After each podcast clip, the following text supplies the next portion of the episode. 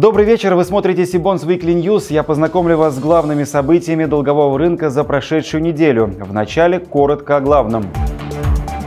В Москве готовы выпустить зеленые облигации для физических лиц. Традиционно под конец календарного года сразу несколько субъектов России активизировались с размещением облигационных выпусков. Иркутская нефтяная компания планирует дебютный выпуск адаптационных облигаций. На сайте Сибонс появилась финансовая отчетность 50 тысяч глобальных эмитентов – Теперь об этих и других новостях более подробно. В Москве готовы выпустить зеленые облигации для физических лиц. Документы для выпуска таких бондов уже готовы, но ставки пока нестабильны. Для их размещения необходим подходящий момент. У нас в основном пришли на размещение квалифицированные инвесторы, крупные банки, фонды, но был большой интерес и среди физических лиц. Порядка 700 миллионов рублей мы разместили у москвичей. В связи с таким большим интересом граждан к этой теме мы сейчас готовим новый выпуск именно для физических лиц это будут зеленые облигации для населения. Мы готовы организационно и по документам. Сейчас смотрим за конъюнктурой рынка. Довольно нестабильные пока ставки. Ждем удачный момент и разместим.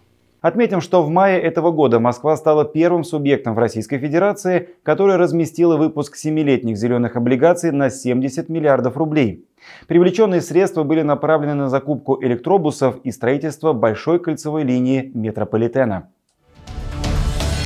Традиционно под конец календарного года сразу несколько субъектов России активизировались с размещением облигационных выпусков. Недавно Министерство финансов Ульяновской области разместило выпуск бондов объемом 3 миллиарда рублей. Ставка купона 9,55% годовых.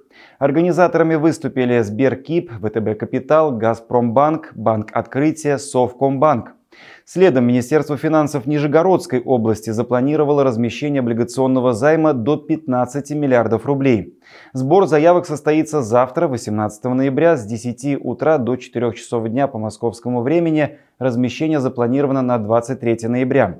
Общий облигационный долг эмитента 34,6 миллиарда рублей. Завтра же, 18 ноября, с 11 до 14 часов по Москве состоится сбор заявок на облигации Новосибирской области. Размещение запланировано на 23 ноября. Планируемый объем размещения до 500 миллионов рублей. Ориентир ставки купона будет определен позднее. Организаторы – ВТБ «Капитал», «Газпромбанк», «Сберкип», «Совкомбанк». Облигационный долг эмитента 16,25 миллиарда рублей. С нами на связи главный аналитик долговых рынков БК «Регион» Александр Ермак. Александр, приветствую вас. Как вы считаете, почему традиционно под конец года субъекты России выходят на рынок займов? В течение года это сделать сложнее? А, добрый вечер, Кирилл. Спасибо за вопрос. Вы знаете, да, вы правильно отметили, что традиционно регионы выходят в конце года своими займами. Но здесь есть своя специфика, связанная с исполнением бюджета и пониманием того, что какая необходима дополнительная, э, дополнительная финансовая э, помощь да, для выполнения бюджетов. Это первый, главный, основной э, причина того, что регионы выходят в конце года. Я думаю, даже вот по последним двум, двум годам где-то от 60 до 80 процентов объем размещения субфедеральных облигаций приходилось на четвертый квартал. Ну, еще есть проблема, да, это достаточно длинная, длинный процесс э, подготовки и согласования инвестиционных документов, который занимает там, до трех месяцев. И поэтому даже если с начала года начинается подготовка к новым займам, то э, первый выход на рынок э, происходит не раньше конца апреля, начала мая. Ну а по поводу активности в этом году, наверное, это преувеличено, я бы так сказал. А на текущий момент э, размещено федеральных облигаций на общую сумму порядка 137 миллиардов рублей. Ну, это примерно 48% от прошлого года. И при этом 84% приходится на, один, на одного эмитента, это город Москва. Ну, а предстоящее размещение, которое стояло вчера в Ульяновской области, да, а, предстоит еще Нижегородская и Новосибирская, как вы говорите. Но Новосибирская область будет размещать буквально техническое, техническое размещение проведет, да, чтобы в дальнейшем мог этот займ а, да, до 500 миллионов, чтобы в дальнейшем этот займ размещать в удобное для себя время.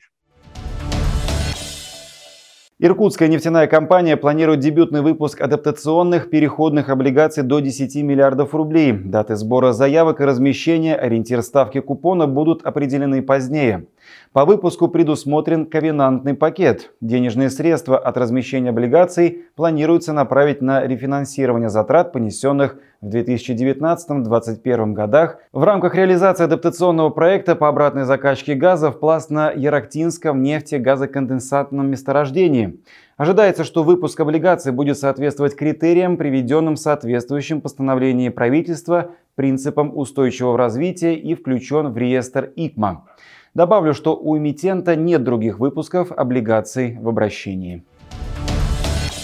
Отчетность по стандартам МСФО публичных компаний со всего мира стала доступна пользователям сайта Сибонс. Это почти 50 тысяч компаний. Подробнее узнать о реализации такого масштабного проекта мы решили у основателя и гендиректора Сибон Сергея Лялина. Сергей сегодня в нашей студии. Приветствую вас.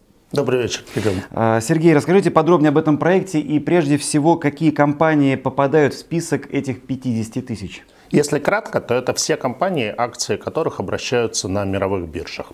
С определенными оговорками капитализация компании не менее 25 миллионов долларов и не попадает в покрытие ряд совсем небольших региональных бирж.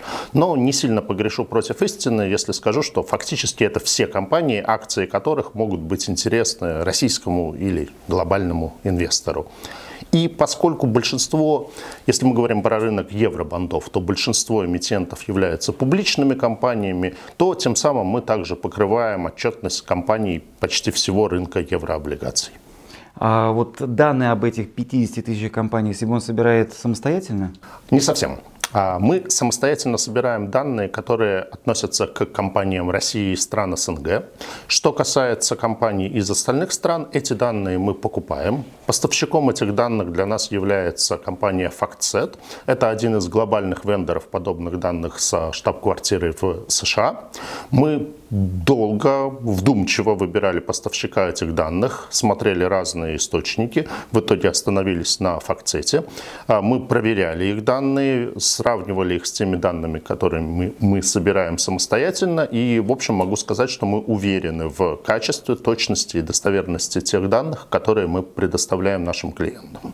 А насколько или какова глубина архивных данных, за сколько лет можно посмотреть историю финансовых показателей компании? А, это зависит от того, как давно акции той или иной компании начали обращаться на бирже. По некоторым старым компаниям, ну, например, General Motors, архив доступен аж с 1980 года. А в чем уникальность этих данных? Так или иначе, ничего уникального в данных МСФО отчетности нет, они доступны на веб-сайтах компаний и других агрегаторах. Все верно. А, сами по себе данные по отчетности компаний, они действительно не уникальны. Но, как говорится, дьявол в деталях. Если мы э, говорим про сайты-агрегаторы, то в основном э, доступен только очень ограниченный набор данных, ну то есть выручка, операционная прибыль, э, прибыль после налогов. Э, мы же даем полную таблицу отчетности, то есть фактически это вся отчетность компании и есть. Поэтому если для беглого анализа достаточно небольшого количества показателей, то для детального серьезного анализа нужно много показателей, и мы их э, нашим пользователям даем.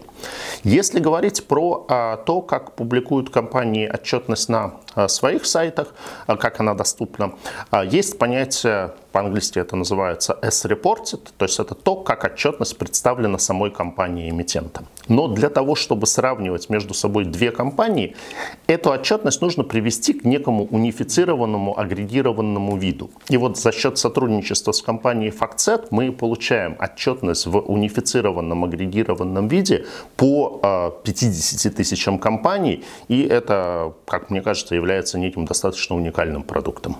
А, Сергей, вы неделю назад рассказывали о том, что на Сибонс появилась структура собственности российских эмитентов.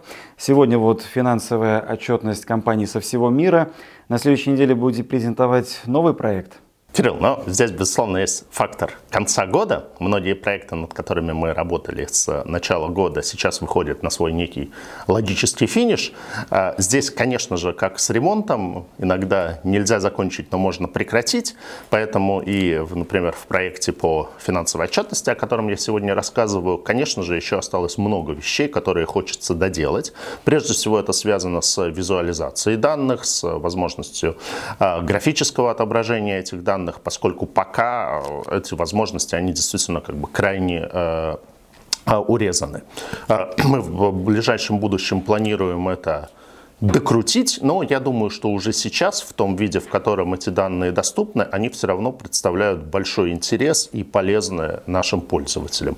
Ну а что касается наших новых проектов, э, скажем так, э, на следующей неделе не обещаю, но до конца года еще пару достаточно больших проектов мы должны запустить, так что до скорых встреч. Спасибо за интервью. Спасибо, Кирилл.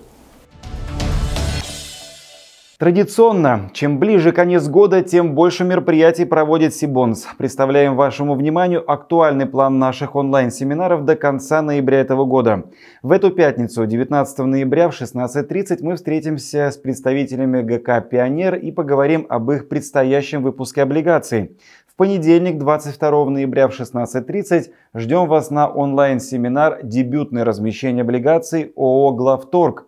Во вторник 23 числа обсудим размещение бондов ООО «Эбис» с генеральным директором компании Евгением Дубовским и ее коммерческим директором Валерием Губкиным. На следующий день, 24 ноября в 16.30, генеральный директор Ари Капитал Алексей Третьяков расскажет о инвестиционных идеях и создании индивидуальных пифов для клиентов. В четверг, 25 ноября, в гости к нашим коллегам компании Prequica придет управляющий партнер Genesis Technology Capital Максим Шеховцов. Завершит ноябрь 2021 года Сибонс онлайн-семинаром с компанией Аренза, которая расскажет о своем дебютном выпуске облигаций Финтех. Вебинар состоится во вторник, 30 ноября в 16.30. Не пропустите наши мероприятия. Их анонсы и ссылки на регистрацию за день до начала доступны в нашем телеграм-канале и в социальных сетях. Отмечу, что официальным партнером нашей программы является банк Синара.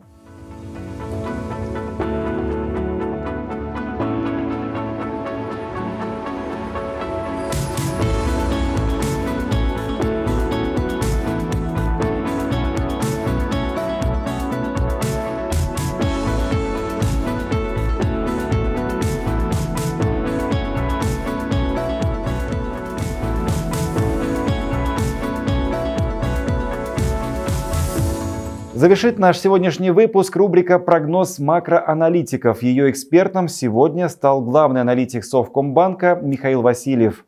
Я же с вами прощаюсь. В студии был Кирилл Родион. До встречи в следующих выпусках Сибонс Weekly News.